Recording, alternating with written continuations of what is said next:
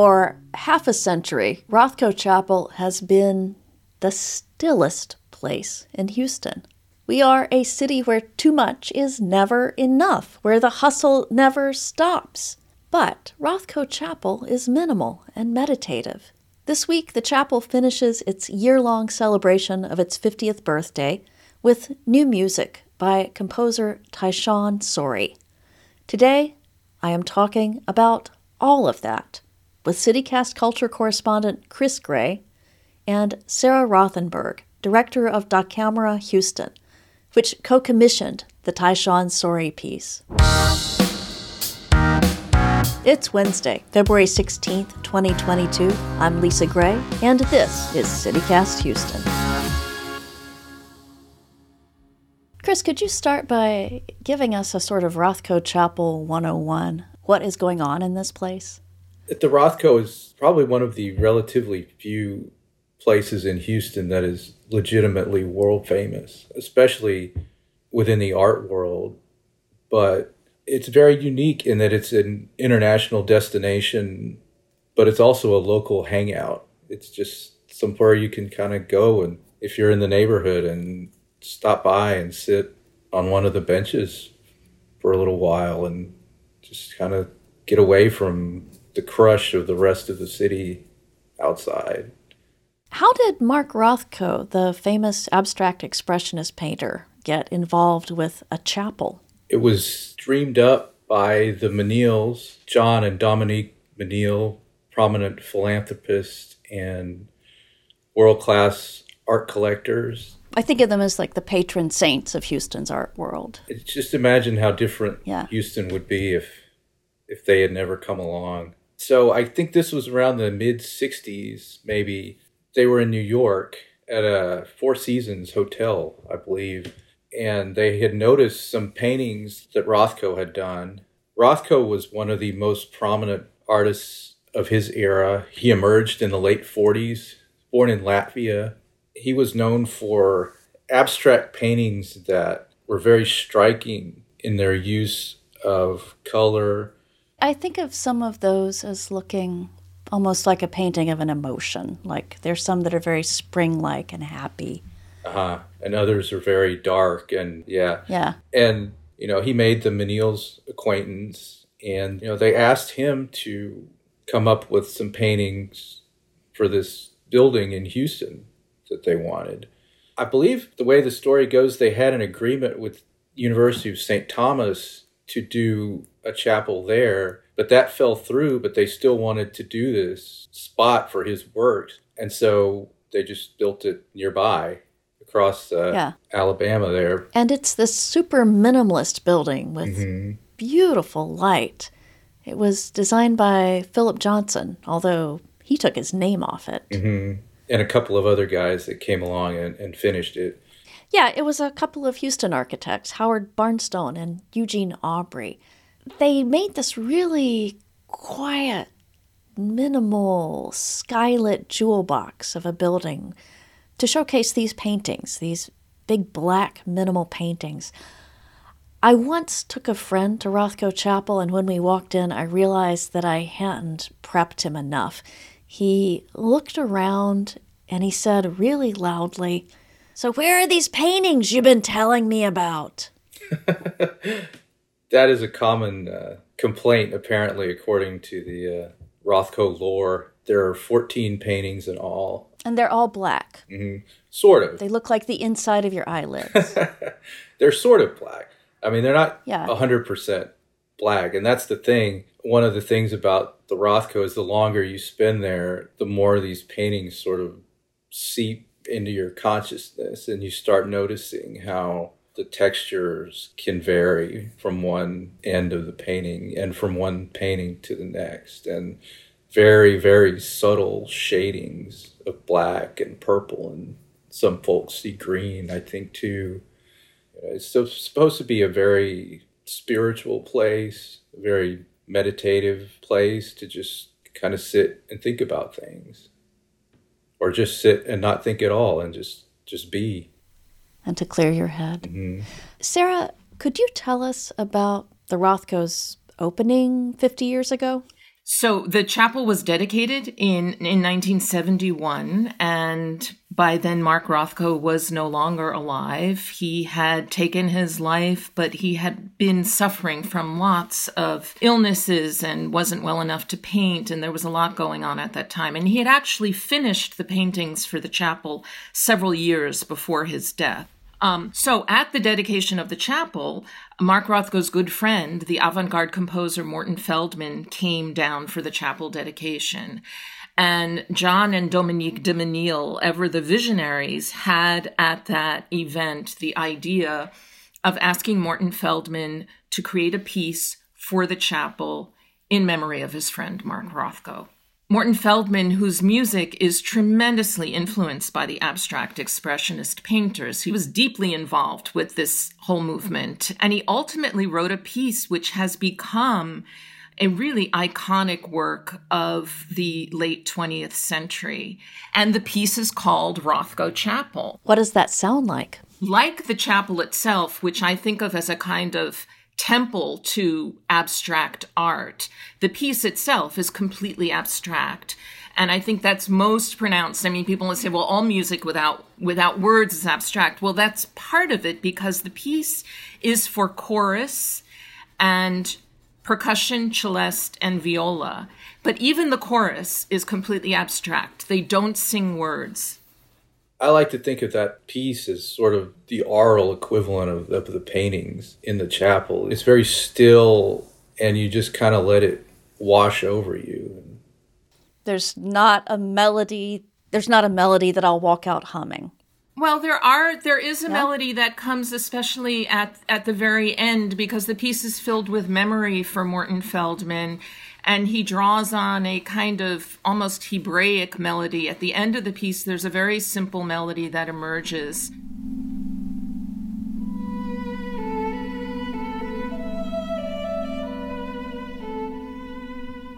But like the paintings, and as you were saying, Lisa, you know, the paintings I think are so much about emotion. Um, so the the piece really is about something that you can't there isn't an equivalent in words. It's much more the way the sounds float after the note is struck. The same way in Rothko's paintings, it's the way the paint seems to almost float on the canvas. And so, so Morton Feldman had a very kind of radical view of these things. You don't hear a constant beat going in this piece at all, but it's more that you're immersed in the sounds and it suspends one's sense of time in terms of our daily sense of time. So that's part of what makes the chapel feel the way that it feels. The the paintings themselves and this idea of one being completely surrounded by them um, is a very immersive experience. And Rothko said something really great. It was as he started making his painters lar- larger and larger, he said he was actually searching for intimacy. And that might seem counterintuitive because you think he's making these, you know, big statements. But what he said was when you're looking at a small picture, no matter what the picture is, you're always outside of it. But when you make a large canvas, you're actually immersed in it.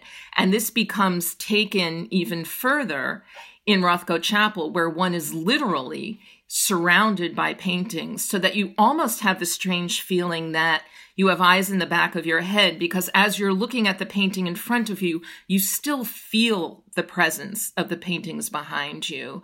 And, you know, Chris was talking about people's different reactions to being in the chapel. And I think no matter what one's reaction is, you, you have to respond to the idea that there is an aura in that place, that there is a sense of presence that is extremely unusual i would say. And and for me it's spiritual. And spirituality is a very abstract idea. No matter what we may in different religions attach to that idea in and of itself it's kind of eh, beyond image. And i think you get that sense very much in the chapel. Some folks have described it as very womb like even. It is such an otherworldly experience. So uh the Rothko Chapel piece by Morton Feldman was premiered a year after the chapel was dedicated, so in 1972. So that is now exactly 50 years ago. And as the 50th anniversary of the chapel was approaching, Rothko Chapel and DaCamera started conversations about a commission. Um, we had always informally discussed the idea that when the 50th anniversary came, there would be a commission that Da Camera would be um, working on. So that brings us to this new piece of music by Tyshawn Sorey. It's related to another piece of music called Rothko Chapel. When we sat down to finally talk about the commission, I had one name and one name only. I knew that we should commission Tyshawn Sorey for this work for a number of reasons. And why? Tyshawn Sorey, he's he's a brilliant composer who's now, I mean, since we commissioned him, because this really goes back years, he had already achieved a certain amount of acclaim and had become a MacArthur Fellow.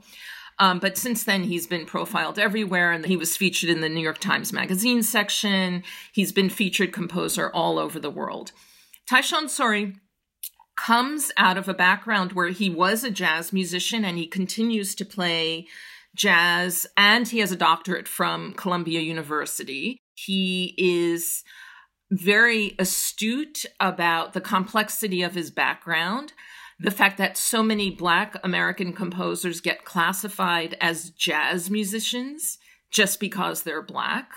Um, so, this divide, this racial divide in our country that shows up in musical genres as well. Um, and so, He's spoken about all of these things. He's done some incredibly powerful reworkings of Negro spirituals.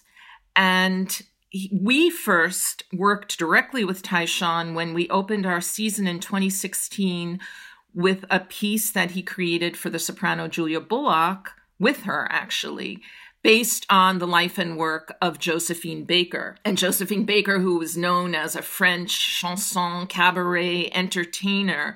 And this was really the darker, serious side of Josephine Baker's life and work. And so a kind of deconstruction. As a black woman. Yes.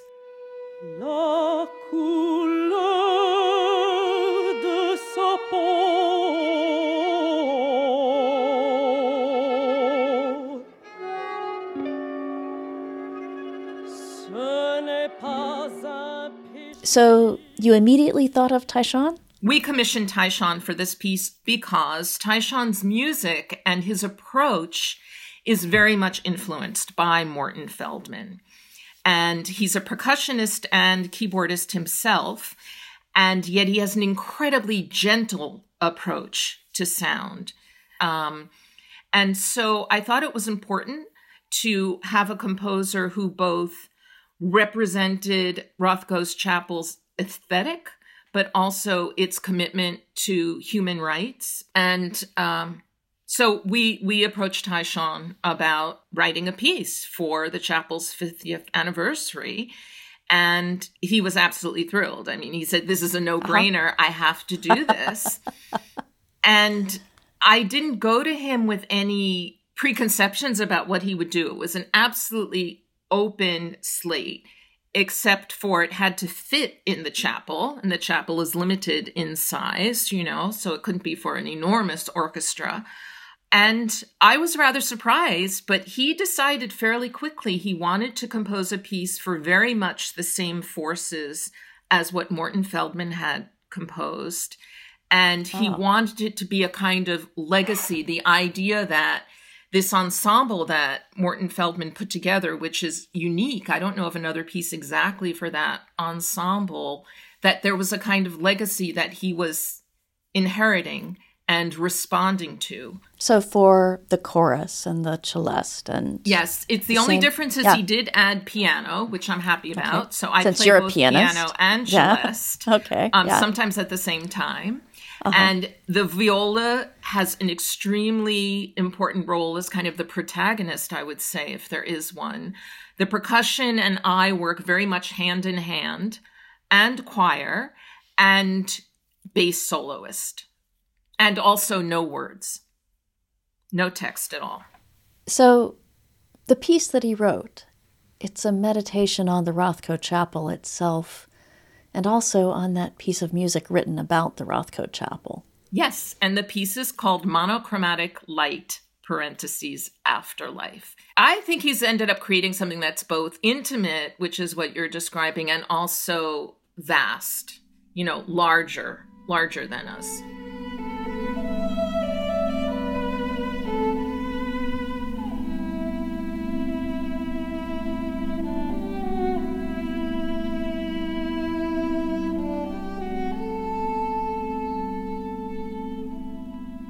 Thank you both. This has been really great. I appreciate it. All right, it is time for some news. I am here with producer Dina Kesbeh. Dina, what is going on today? Oh, I'm so excited to share the story. Yeah? So, you know how we just had Valentine's Day on Monday? Yeah. Well, we have to talk about Houston's favorite power couple getting engaged. Oh, who? Who? Simone Biles, the world's most decorated gymnast, and Texans defense back Jonathan Owens. Yay! Oh, cool. They're cool. engaged. They're so cute together. She comes up to his armpit. I know, she's so short and tiny compared to him. Okay, so details. How'd it go down? So- what happened? Apparently, they met on a dating app back in March 2020. Like Bumble? Tinder? No. So there's this special dating app called Raya that's literally just for celebrities. It's crazy. I've never heard of this before. Okay, well, I guess we're not invited. Okay, go yeah, on. It's like this weird thing where you have to be a member to be part of it. I'm assuming there's like a lot of protocols that go through to actually verify all the celebrities. But it's so adorable that they met through a dating app. Modern love for y'all, y'all. That's modern love.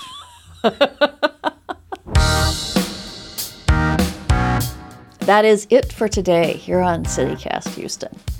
If you enjoyed our show, please give us a lot of stars wherever you're listening to podcasts. We will be back tomorrow morning with more stuff from around the city. Bye. It's also known as the Illuminati Tinder, what the? according to Men's Health magazine.